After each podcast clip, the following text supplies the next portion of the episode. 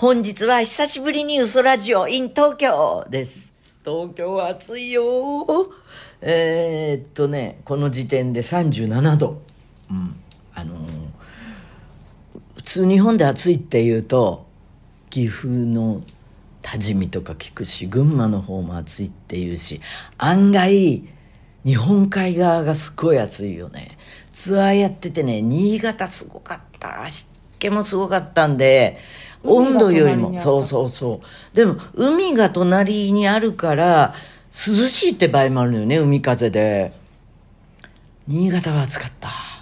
で、ステージやってる身としてはね、気温よりも湿度が問題かな。汗が、こう、気化熱奪ってってくれないから人間なめこのようになるんですよ。ずーっと暑いままね、膜が張ってるような状態で、呼吸も苦しくてね、でもプロだからね、負けないぞ。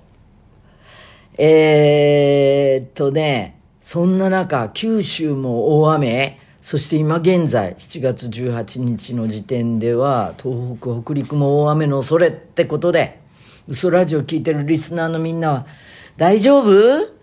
大丈夫でいてほしいよ。ツアーで、この後、盛岡、佐賀に行く予定なんだけど、被害が大きいだけに心配だね。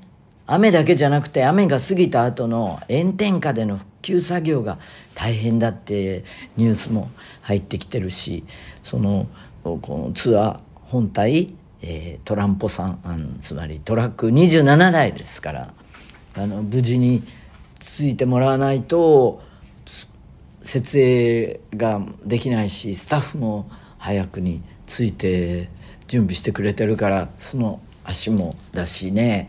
私バンドっていうだけじゃなくてそうなんだけどそれよりも何より何よりお客さんのアクセスが本当心配。今ツアーやってる全アーティストがねそうやって心配しながら回ってるんだろうね。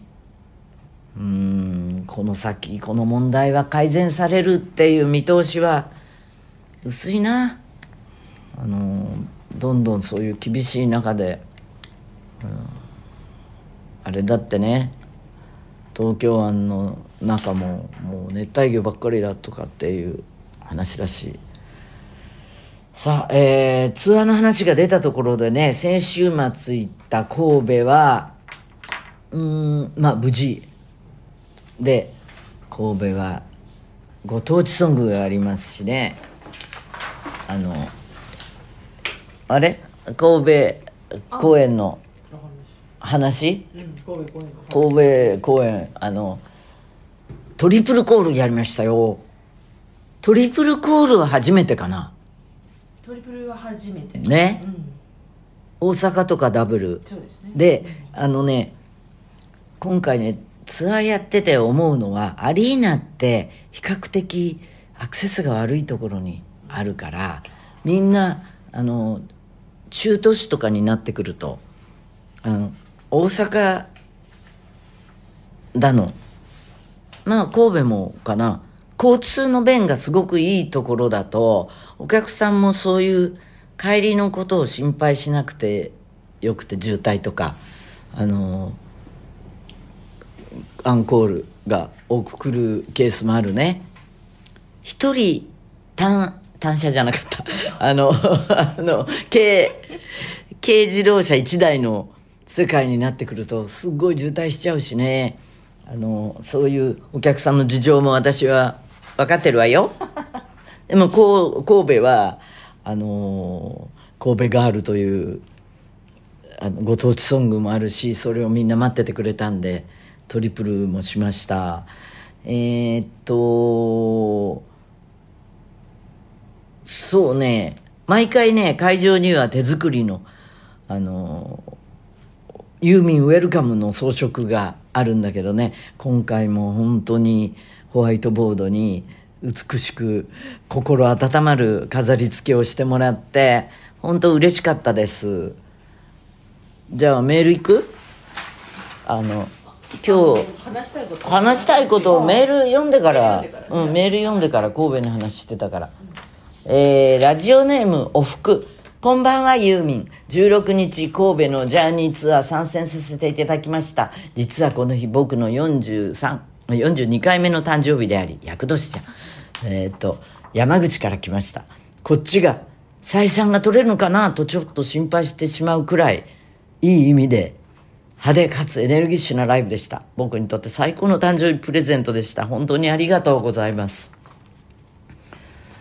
こっちが採算が取れるのかなって、こっちって自分が、この山口から来たのに、どどうなんだっていうことを言ってるのかと思い嫌なメールだなと思ったらそうじゃなかったです。はい。東京都40代男より少し前ですが5月28日大阪公演一人東京から出かけました。ライブはダブルコダブルコールもあって大興奮。本当に大阪まで来てよかったと泣きそうになりました。日帰りでしたので興奮を抱えながら新幹線あじゃあ新大阪まで走り帰りの新幹線はグリーン車を予約席に近づきますとなんとお隣は加藤時子さん なんとお隣やって、なんか竹部さんとかそういうのが出るのかと思ったら、混乱のあまり、失礼いたしますと申し上げて席に着きました。そして、隣に時子、隣に時子。と、友人に LINE をしまくりました。さっきまでユーミンのライブ、今は時子の隣、こんなハイカロリーな一日があったでしょうか。その後私は固まったままでしたが、名古屋駅を過ぎたあたりでなんと、なんだか混んでるわねと、おときさんが話しかけてくださいました。私は、失礼ですが、加藤時子さんでいらっしゃいますか？と勇気を出して尋ねると、にっこりとうなずいてくださいました。その後は私が好きな時子さんの曲についてや、なぜか、小林幸子苦労人というテーマで、東京まで約1時間も時子さんと会話を楽しみました。ちなみにその日は時子さんの神戸のコンサートだったそうです。さらに、自分はついさっきユーミンのコンサートを見てきた話をして、ユーミントークに話を咲かせました。あらねえ、おときさんは、ユーミン、私の YouTube に出てくれないかしら、でもハードル高いかしらね、ともおっしゃっていました。後日、石川県の津幡町というところでおときさんのコンサートがあり、何かのご縁でと思い、石川で一人暮らしをする母を連れて見に行きました。ああ、偉いぞ。コンサートに感激したのはもちろんのこと、終演後のサイン会でお声がけしたらちゃんと覚えていてくれました。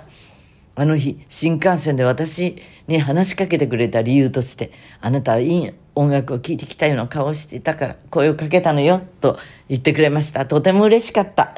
ユーミンにお伝えしたいと思い、長文ですがメールさせていただきました。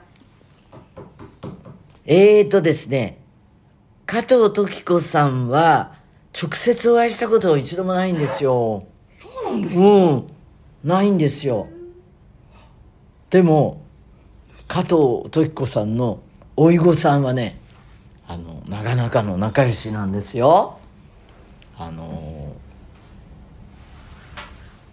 えっとこれあんまり名前とか言っちゃうとねあれだからね、ええあのお仕事の、うん、私加藤時子さん自体は初めてなんだけれど不思議なご縁でね間接的にえー、と私が14の時に追っかけをしていたフィンガーズというバンドが石井音楽事務所というところにいたんですよ。あの石井よし子さんの事務所でで超お坊ちゃんバンドだったからで石井よし子様もあのあれじゃないですか石井光三郎さんじゃなくてなんか政治家の方お父様があのだからすごい古い時代のそういうあれででその石井音楽事務所だったらいいあのバンドをやってもいいってそのみんなそこの親が言ったんでそこだったらしいんだけどそれであそうそう。それでその時に加藤時子さんが新人でその石井音楽事務所にシャンソンコンクール1位みたいなあれで入ってらして。だから間接的にねなんかその石井音楽事務所あの加藤時子さんっていうので知ってるわけ。あのフランスな感じ。ぐらいなんだけどね。で私の 私のあの最近凝ってる話はあの松岡修造さんが出てるコマーシャルで松岡修造さんがここグ大丈夫ってやるんだけどそれは 男性の用の、えー、と生理用品なのね。それで思いつ思い出したんだけどあのまたちょっと別の話になるけど私この間花火大会があったじゃないですか。それで知り合いのもう花火博士みたいなもう花火大好き花火研究家ぐらいなあの愛好家というか。でその人を招待したのね。で家族でみんな花火が好きだから家族みんなで来て。でその人はあの競馬場とかそういう限られたスペースでやるからあのそんな大玉あげられないんじゃないですかねなんて言ってたんだけどすっごい派手だったじゃない。だからその後会ったら「あのああすごかったですね」っていう話から「花火嫌いな人はいませんよ」ってやっぱ混むとかトイレの問題とかはあったとしても花火自体はみんな好きですよねっていうことであの多摩川の花火もあのコロナでちょっとしばらくあれだ今年はあるらしいんだけど10月に。で来年からどうなるか分かんないけど最後に多摩川の花火あった時に2年前かそのぐらいやっぱり夏じゃなくて、えー秋だったんだと思うんだけどその時にねもうあのビールはもう飲まない。だいぶ前からなってたんだって。ビール飲んじゃうとトイレ行きたくなるから。でもちょっとこうほろ酔い加減で見たいっていうんで日本酒をちびちびやりながらあの見るっていう風に切り替えたらしいのね。ストロングな感じで。あのそれでおむつをねとうとう試したという話で。そうすると並んだりする心配がないじゃない？その代わり初めて花火大会におむつをしていったら帰りが重かった じゃあちゃんと使用したってこと？そうそう。あの下にね落ちてきて帰る帰り道が落ちてきてっていうよりか重みがずっしりかかって帰り道が重かったっていう話で。あ大変だなと。極めるってうん極めるってそういうことですねええ。それが話したかった話なだけなんだけど あのコマーシャルね気にして見ててななぜかっていうと私夢グループのだってすっごい初めの時にあれは面白いよって言ってたら松任谷さんが自分のフェイスブックに上げて「あのそれ私が言ったんじゃん」って。でそのうちあれよあれよという間にメメジャー化してね大体こんなあの会社名出すのなんかだって尺に触るっていうかね。コンサートまでやってるんですよね。うん。昭和歌謡の。ね。うん、あとほらなんか狩人とか、いはい。えー、とチェリッシュとかそういう人たちを往年の方。みんな、うん、往年の方たちを集めてすごい全国ツアーとかししてたみたいだよ。